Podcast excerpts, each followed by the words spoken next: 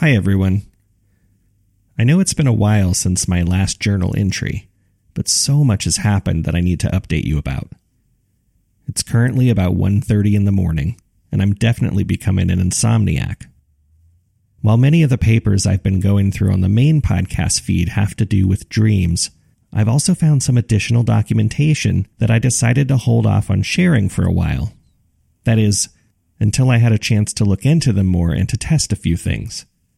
That and the fact that their implication could mean something very personal. I just haven't been able to shake this thought that things I'm experiencing may not be so random or unrelated.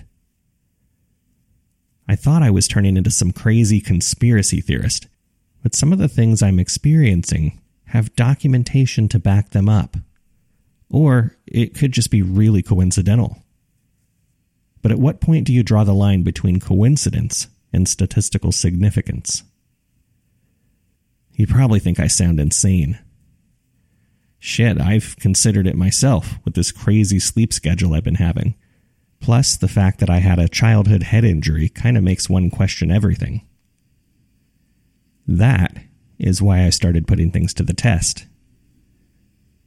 I already told you about the incident with my keys. I got a lot of criticism from my last journal entry for implying that my keys could have replicated themselves somehow from a dream I had. That's neither here nor there. I believed it, and that belief is what inspired me to test this out further. What if I could dream something, anything, and have it manifest itself in real life? Would that be so different than what Preston Nicholson could do with translocating things? What if he just dreamed about them? Or perhaps he found a way to do the same thing while he's awake. Trying to imagine the possibilities and the implications alone can drive you mad. Would there be rules for these kinds of things if they're possible?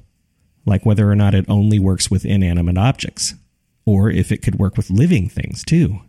Is there a limitation of time, perhaps, between the moment you dream about it and the moment it takes place in reality. I hope I'm not losing you. I hope you don't think I'm becoming unhinged here. The thing is, I've tested some of this already, but my results have a bit of uncertainty to them. Here's what happened.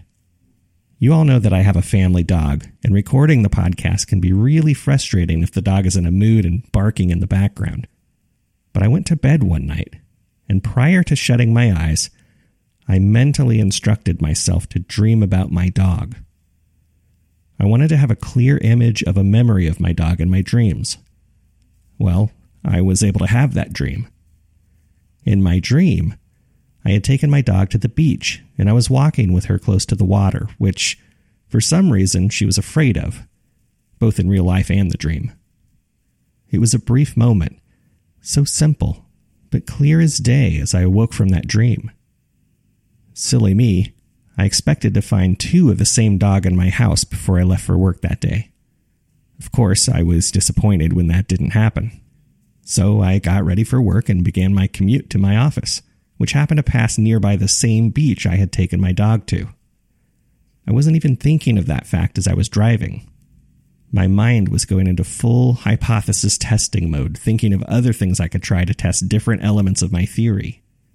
Then I heard honking of horns in front of me. I slowed the car down, and when I looked up, I saw brake lights. Then, for a split second, on the right shoulder and on the beach side of the freeway, I saw her. About three cars ahead of me, I swear I saw a dog that looked exactly like mine bolt out of traffic and lunge down the freeway embankment before disappearing into some brush. I actually pulled the car over and got out to search for the dog. Unfortunately, I didn't see her again. That was two weeks ago, and since then, I've been checking the local shelters, Craigslist, and every other site I could find that post announcements for found dogs, but I haven't had any luck. I'm at the point where I'm stuck between the self doubt of sleep deprivation and confirmation bias that may have planted roots into my brain. Did I see what my brain wanted me to see? Or did I actually see my dog? I wanted to put this out there for you to hear before I convinced myself to completely discount my experience. Of course, I still plan to test things as I'm able to and further my research into the papers. Try not to share my own theories and speculation too much without first having something to back it up with, something tangible. But I'm working on some things now that may bring to light a few of my bigger questions surrounding the papers. Oh, and before I complete this journal entry, there's just one more thing I wanted to put out there for you.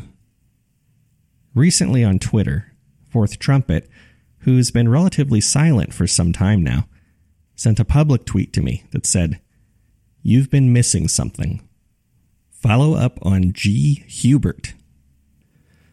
The name sounds somewhat familiar, but I just can't place it. Of course, I've messaged them privately to ask a few questions, but Fourth Trumpet isn't responding to me. If anyone out there knows a G. Hubert, please reach out to me. I have some questions for you if you do.